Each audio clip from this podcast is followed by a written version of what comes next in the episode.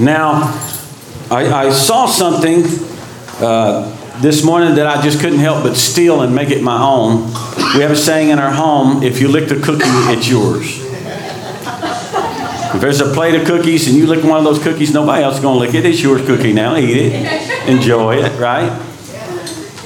Now, the emphasis of the new covenant, ironically, is not on the difficulty or the danger of approaching God. You don't find that in the new covenant. You do in the old, but you don't in the new. In fact, the new covenant emphasizes our freedom in Christ to come boldly before Him according to the grace we now have by faith in Jesus. Yes. Good. It encourages bold, confident relationship Amen. with God as Father. That's the new covenant. Jesus at the table at the Last Supper, when he held up the cup, he said, This is my blood of the new covenant. Yes. Now, you can repeat that in a traditional mindset during communion, and it means nothing. But if you understand anything at all about the new covenant, you understand the weight of the words of Jesus when he said, This is the blood of my new covenant. What he's saying is, This is your gateway to eternal relationship with the Father as a kingdom citizen, son or daughter of the living God. Yes. Forever settled it will be when my blood is spilled. You believe. New covenant. New covenant. I love that. But I'm not reading scriptures from the new covenant right now. I want us to go back into 1 Samuel, if you will, with me this morning, and let's just read some excerpts out of chapter 30 of Samuel, beginning in verse 1, and then we're gonna we're gonna just basically delve into this and then pull out some nuggets from the Holy Spirit, if you will. And I'll be reading from the New King James Version. It says in verse 1 Now it happened when David and his men came to Ziklag on the third day that the Amalekites had invaded the south of Ziklag, attacked Ziklag, and burned it with fire. And had taken captive the women and those who were there, from small to great. They did not kill anyone, but carried them away and went their way. So David and his men came to the city, and there it was, burned with fire, and their wives, their sons, their daughters had been taken captive. And then David and the people who were with him lifted up their voices and wept until they had no more power to weep. And David's two wives, Ahinoam and Jezreelitess, the Jezreelitess, and Abigail, the widow of Nabal, the Carmelite, had been taken captive. Now David was greatly distressed, for the people spoke of stoning him because the soul of all the people was grieved, every man for his sons and his daughters. But David strengthened himself in the Lord his God. Then David said to Abiathar the priest, priest uh, Ahimelech's son, Please bring the ephod here to me. And Abiathar uh, brought the ephod to David. And David inquired of the Lord, saying, Shall I pursue this troop? Shall I overtake them? And he answered him, Pursue, for you shall surely overtake them, and without fail recover all. So David went, he and uh, the 600 men who were with him, and came to the brook Besor, where they stayed where those stayed who were left behind. But David pursued, he and 400 men, so 200 men stayed behind at the brook because they were so weary, it says in verse 10, that they could not cross the brook Besor. Then they found an Egyptian in the field and brought him to David, and they gave him bread, and he ate, and they let him drink water, and they gave him a piece of cake of figs and two clusters of raisins. So when he had eaten, his strength came back to him, for he had not eaten bread or drunk water for three days and three nights. And then David said to him, To whom do you belong, and where are you from? And he said, I am a young man from Egypt, servant of, an Amalekite, and my master left me behind because three days ago I fell sick. We made an invasion of the southern area of the, of the Cherethites and the territory which belongs to Judah, and of the southern area of Caleb, and we burned Ziklag with fire. And David said to him, Can you take me down to this troop? So he said, Swear to me by your God that you will neither kill me nor deliver me into the hands of my master, and I will take you down to this troop. And when he had brought him down there, they were spread out all over the land, eating and drinking and dancing because of all the great spoil which they had taken from the land of the Philistines and from the land of Judah. And then David attacked them from twilight until the evening of the next day. And not a man, not, not a man of them escaped except 400 young men who rode on camels and fled. So David recovered all that the Amalekites had carried away, and David rescued his two wives, and nothing of theirs was lacking, either small or great, sons or daughters, spoil or anything which they had taken from them. David recovered all. And then David took all the flocks and herds they had driven before those other livestock and said, This is David's spoil.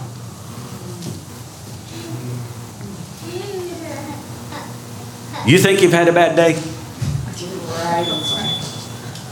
Here is the man that Samuel anointed with oil as king of Israel when he was young. He was a sheep keeper for his father Jesse. He was picked out, chosen by God from among his brethren who seemed in the natural to be more suited to occupy the throne than David seemed in the natural, but nevertheless, God looks upon the heart, right? And so here's this anointed young man who went and served Saul, defeated a giant that would, had scared Israel's armies, Yes. right? Brought victory in an amazing way. Went out to battle leading the armies for Saul so Saul could hang back and be safe. And that lasted until the crowds began to shout, Saul had killed his thousands, but David his tens of thousands.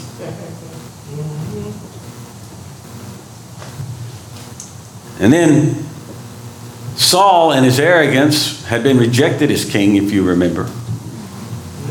Why was Saul rejected? Because he didn't heed the words of the prophet who told him, You wait until I come before you do anything. And I will bring an offering before the Lord and give you direction. And Saul acted on his own based on what he had seen somebody else do and made an offering to the Lord. And as he was doing it, Samuel showed up and said, What is this you're doing? You remember that story? Now, there wouldn't have been a problem if Saul had had a relationship with God like David did. I think if you read the life of David, you'll find that David was able to do things that no other king got to do. Interestingly, David actually did some of the functions of a priest, which was not supposed to happen under the law. Interesting, isn't it? But do you think you've had a bad day? Here's the guy anointed king. He's on the run for his life because Saul in his jealousy wants him dead. And he's told his son Jonathan, he said, if that guy lives, you'll never inherit the throne. In other words, he's got to die. We got to get rid of the competition. So David is on the run for his life. All his men with him are on their run the, for their lives because the entire army of Israel, if they find them, they're going to kill them under the command of Saul. And so, what has David done? He's gone down to Philistine, to King Achish, and he's feigned madness. David's tired of riding, riding, riding, riding, riding, riding, riding, riding, and doing all this stuff. So he goes down to King Achish. He, he goes to the gates. He's feigning madness. He's slobbering on his beard, and it works. They say, This amazing warrior has lost his mind. It's gotten to him. He's safe now. So David now has permission to come and go in Philistia. He can, he can do it because they don't see him as a threat.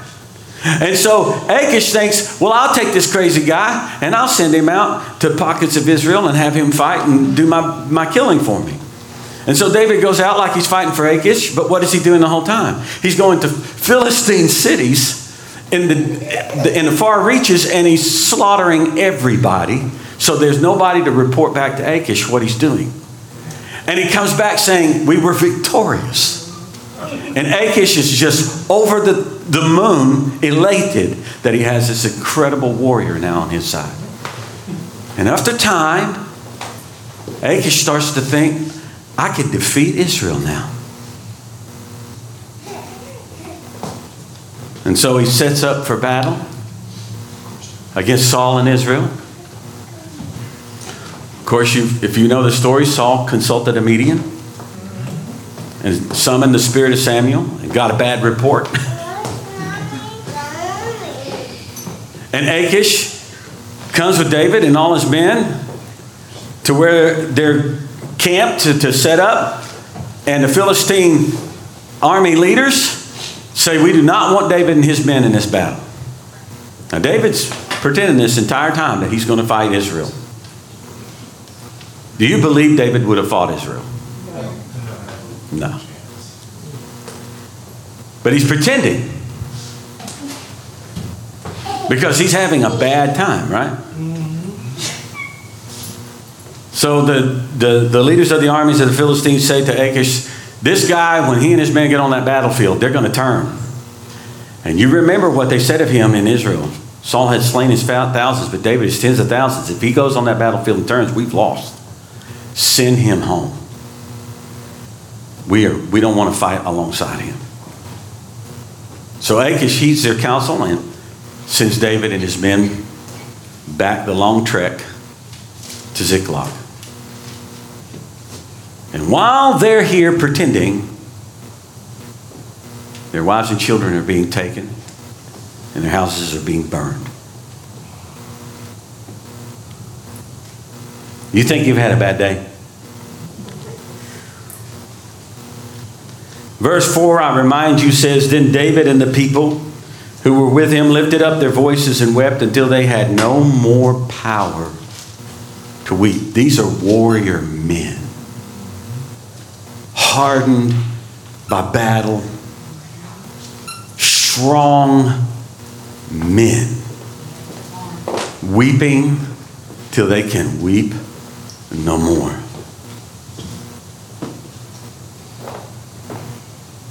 That's a bad day. But you know what? Sometimes a bad day can get worse. I'll remind you of verse 6. David was greatly distressed, for the people spoke of stoning him. Because the soul of all the people was grieved, every man for his sons and his daughters. But David strengthened himself, and the Lord is God. You can't know you have faith until you've been in a good fight. I mean, the kind of fight you don't see a way out. You don't see a way up. When it hits you at the first, you're bewildered by it. Yes. Shocked. Maybe even appalled.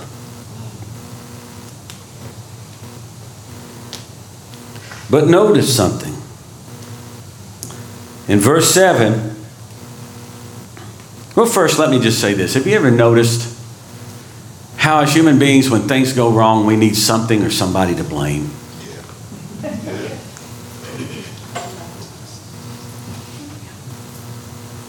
Can you imagine what these men were thinking, maybe even saying to each other before they got to the stoning part? In my imagination, here's what I, I think they might have been saying. You know, if we had not been off with David pretending uh, that, you know, that, that, that we're in alignment with Achish, who's really our enemy to start with, none of this would have happened.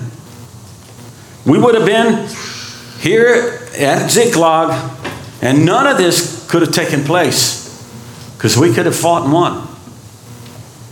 But we were off pretending with David. You know, I've noticed sometimes in Christianity, sometimes when people get into the pretend mode, they have a propensity to say it's the leader's fault. Yeah. It's so true. If the leader was doing what he ought to be doing, I wouldn't be having to pretend. Think about that for a second. As if the leader's responsible for your relationship with God. But this is where they were, and they were so distressed, so grieved, they were prepared to stone David. But look at what it said in verse 7. Let's read it again. Then David said to Abiathar the priest, Ahimelech's son, please bring the ephod here to me. Now, the way this is supposed to work is he supposed to ask the priest or a prophet to consult with the Lord and then speak to him as the leader what the Lord says. That's the way it works under the law.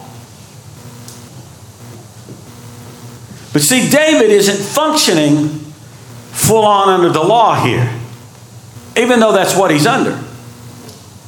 David sees something prophetically that others cannot see. He sees, remember the scripture says, David was a man after God's own heart. Now, here's how the Works Church interprets that statement. The Works Church interprets David had a heart after God this way. See, David wanted to just please the Lord. David just wanted to please the Lord. But what it really does mean when it says David had a heart after God is that David was in tune with the heart of God. Yeah. And as a result, his own heart had tuned itself to it. Yes. Yep. And the reason David can say to the priest, Bring me the ephod, is he seen that part of the heart of God that is a father. Yeah. Yep. It's a new covenant view Amen. Yeah. in an Old Testament era. Right. Wow. Right. Yeah.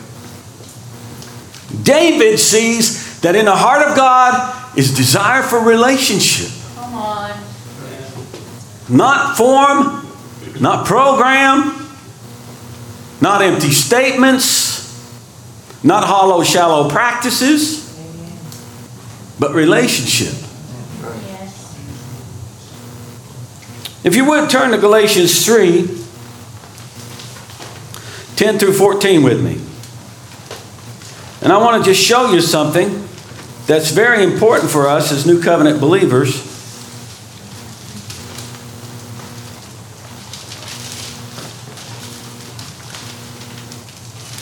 See, much of, much of the modern day church would teach you that if you misbehave, you come under a curse. But that's not what Scripture teaches us. When you come to Galatians 3, verses 10 through 14, listen to what it says there. For as many as are of the works of the law are under a curse. For it is written, Cursed is everyone who does not continue in all things which are written in the book of the law to do them. But I love verse 11. But that no one is justified by the law in the sight of God is evident. If you're wrestling with the idea that a person can be justified by faith in the eyes of God, you can't get plainer in what it's saying here. It's saying no one is justified by the law in the sight of God is evident. Why? For the just shall live by faith. It's not by faith and. Yeah. Come on. Amen. It's not by faith plus. No. It's by faith. Faith. Yes. Yet the law, and here's the kicker the law is not of faith. Amen. If you want to go back under the law, you're saying, I don't like the faith walk. I want something that I think I can list up and down, put check boxes on, and, and mark it off each day of my life and feel either successful or a failure and, and, and see where it goes from there. But that's not faith. That's self. That's flesh.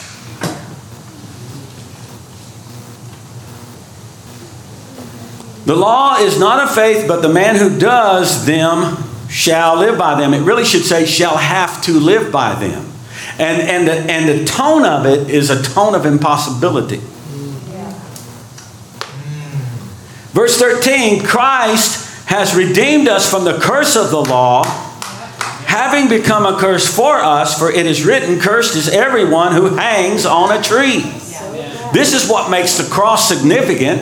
The thing that makes the cross significant is not Jesus died, why can't you? Right. Jesus gave it all, why can't you? That's why he gave it all. You can't. Praise God. Hallelujah. Yeah. That's the point. Yes. Yep. Verse 14 Yes. that the blessing of Abraham, not a curse, Yeah. that the blessing of Abraham might come upon the Gentiles in Christ Jesus, that we might receive the promise of the Spirit through faith. So good. Through faith. Now, these 600 men that were with David, many of these men were not Israelites. They were not Jewish at all. They were Gentile Gentile, yeah. who had come to David. Yeah. In, in fact, I would say to you that, that the idea is that chapter 30 of 1 Samuel is really like a prophetic messianic picture. A messianic picture of the garden and Christ. At his greatest moment of despair, where did Christ run? To the Father. Yes. To the Father. And at the cross, it only appeared that the enemy had won.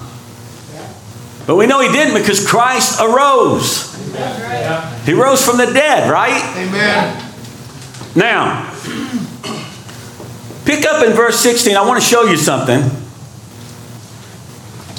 And when he had brought him down, there they were, spread out over all the land, eating and drinking and dancing, because of all the great spoil which he had taken from the land of the Philistines and from the land of Judah. you may be at a place right now in your experience of life where you feel like you're looking down on the camp of the enemy and he's got all your stuff. He, he's taken hold of everything that's important to you. Yeah. See, I need this because I got two sons I'm believing for, Amen. Amen. Wow. and we're going to win. Amen. Amen. I got family members and friends I'm believing for, Yes. Yes. and we're going to win. Yes. It might seem as though your enemy's dancing, rejoicing over a victory, Yes. but with God, things can change quickly. Amen.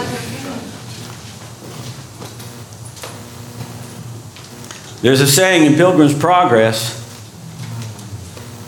when the question is asked, when, will this, when shall this be? It's always longer than you wish, but sooner than you think. Might be longer than you wish, because you would like it instantaneously in this very moment right now. But when it doesn't happen instantaneously in this moment right now, where does our, where does our humanity tend to want to take us? When will it ever happen? Yes.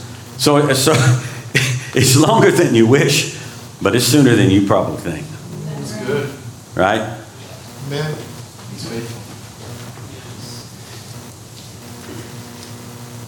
Verse 17 reveals to us something. It says, Then David attacked them from twilight till evening of the next day. Not a man of them escaped, except 400 young men who rode on camels and fled. Camels. That's fast.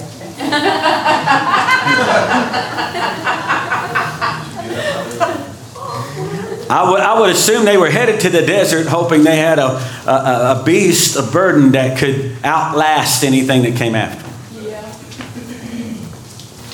Now, I want you to think of this. If Saul had done the will of God prior to this and destroyed Amalek, this wouldn't happen.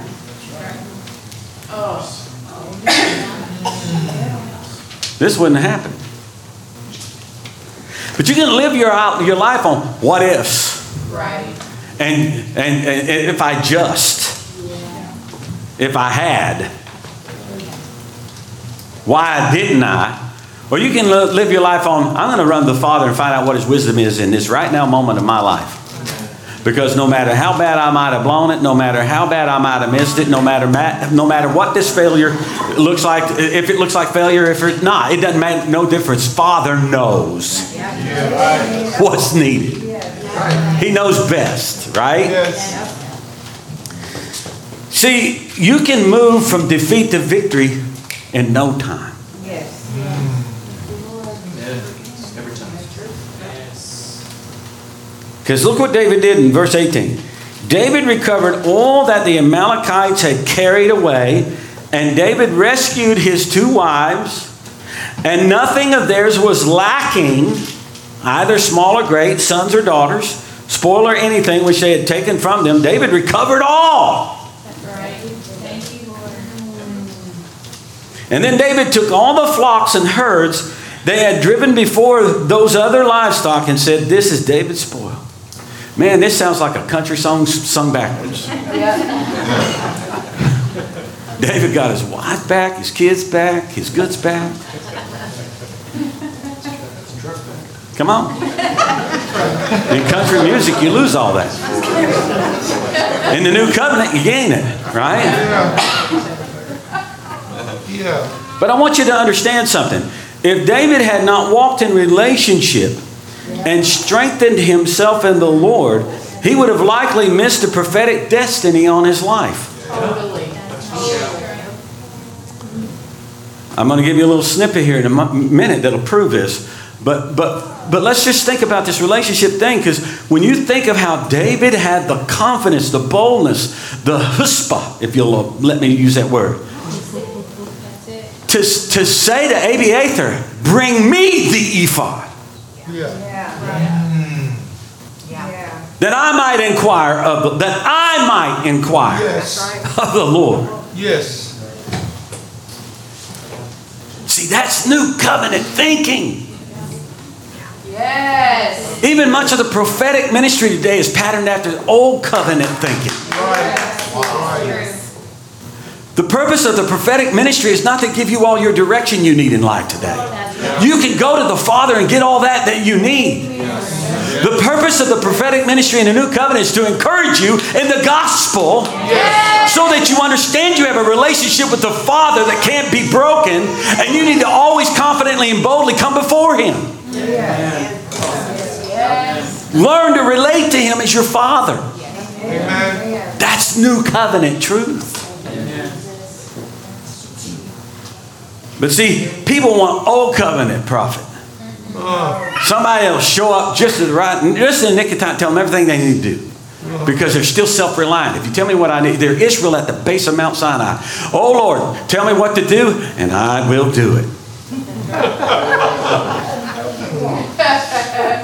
and then if he tells you what to do, you want to alter the game plan. Well, can't I like? Do I have to do it that way? Couldn't I just cut some corners here or there and make this a little bit more convenient? Uh, and could we time this a little better? You know? Because, see, if you hear it through a person only, they might have missed it ever so slightly. And now you can tweak it. But if you went before the Lord yourself, and you heard it from Father yourself, you don't get to tweak it. Uh-uh. But listen, here's the kicker Set in stone. He's not putting on you more than you can bear anyway. Amen, brother. There it is. There it is. He's not going to give you something He's not going to give you the grace and empower you by the Holy Spirit to do. Right. Whatever He's going to give to you, you're going to have everything that is necessary to do it. Do it well. And not only will you have all the resources necessary to do it at the right time they're needed, you will have the confidence and the courage born in your heart and your Yes. spirit by the Holy Spirit Yes. to rise up in the moment. Spirit, the Holy Spirit. But when people don't understand relationship and that the bridge has been made, that everything's been set in place eternally forever through Jesus Christ, and they're all still self focused. Right. Come on. They're scared of what they may hear. They see God as somebody who's dangerous Yes. Come on. Yes. to come near. Come on. All you need to know, if you're still thinking more old covenant minded than you are new covenant, that you're works performance minded rather than resting in Christ, is when things are going awry, you're and, and, and, and you know you feel like and probably even know it's your own fault, right? And you're thinking, I can't approach God with this. I did this. Because you know. Man, he is just going to rebuke my socks off. And then you know. You ever notice kids that think that their parents are hard? You ever notice that in families where kids think their parents are hard, their sin goes underground? Yeah. It becomes hidden. But in a family where the parents are, are, are thought to be loving and on your side even when you blow it, it's the easiest thing to come and say, I've blown it again and I don't know how to fix this one. Yes. Can you help me? Own up to it. And the parents are like, absolutely, we can help you. Yes. When my son got the first girl of one of our grandchildren pregnant, she came to us. Then our son came. Mm-hmm.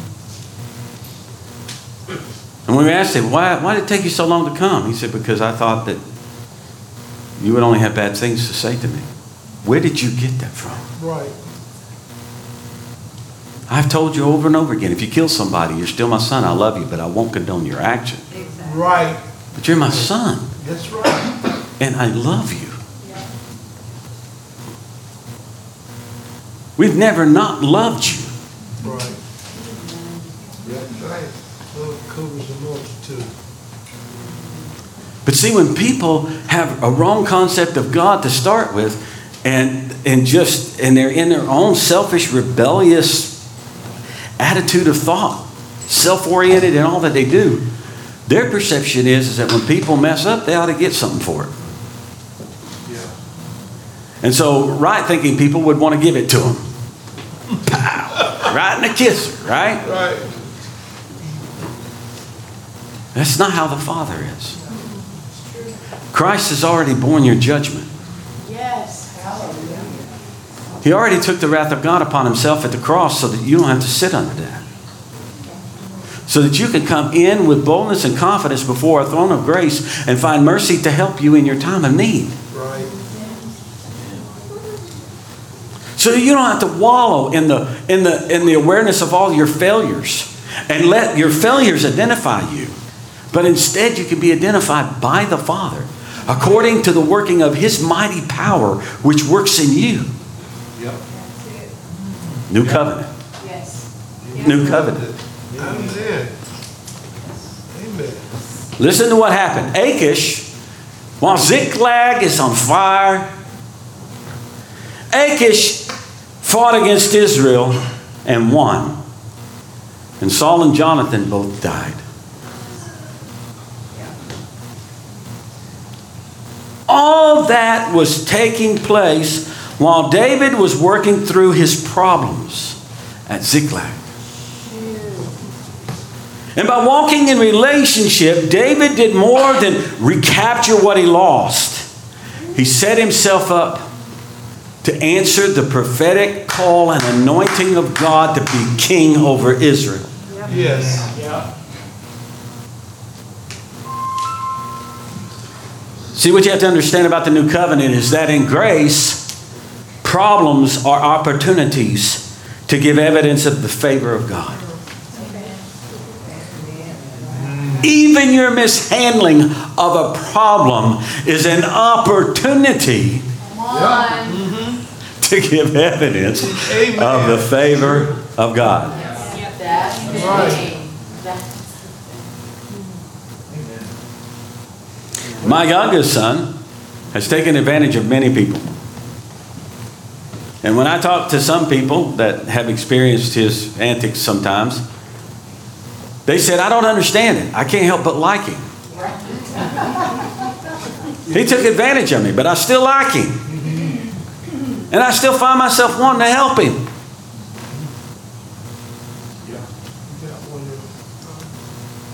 Now, my youngest son is closer to realizing some of this stuff than my older boy is.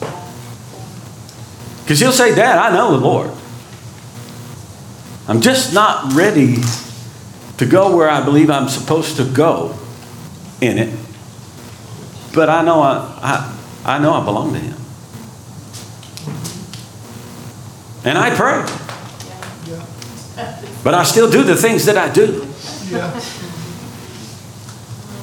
And I say, son, I pray too that you'll wise up one day, Right. That the Lord will arrest that heart of yours in an uncompromising way and make you a statement of the effective work of grace. See, when you live surrendered to the fact Jesus did it all, and we're now sons through Him, we can run to the Father and get help to win every single time.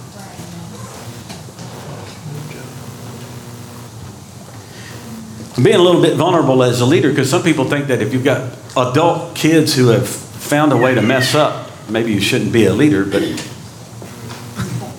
what qualifies you. Actually, what qualifies you. But if everything from my life was absolutely perfect and pristine, you'd feel intimidated. Some of you feel intimidated even though I'm as messed up as I am. Oh, Lord.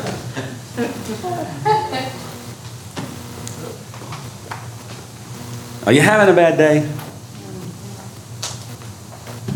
Are you having a bad season? Does it seem like everything that could go wrong has gone wrong? Listen to me, this does not define you. And God is not trying to get even with you over something. You have an enemy who's working against you, and just life in general, we live in a fallen world.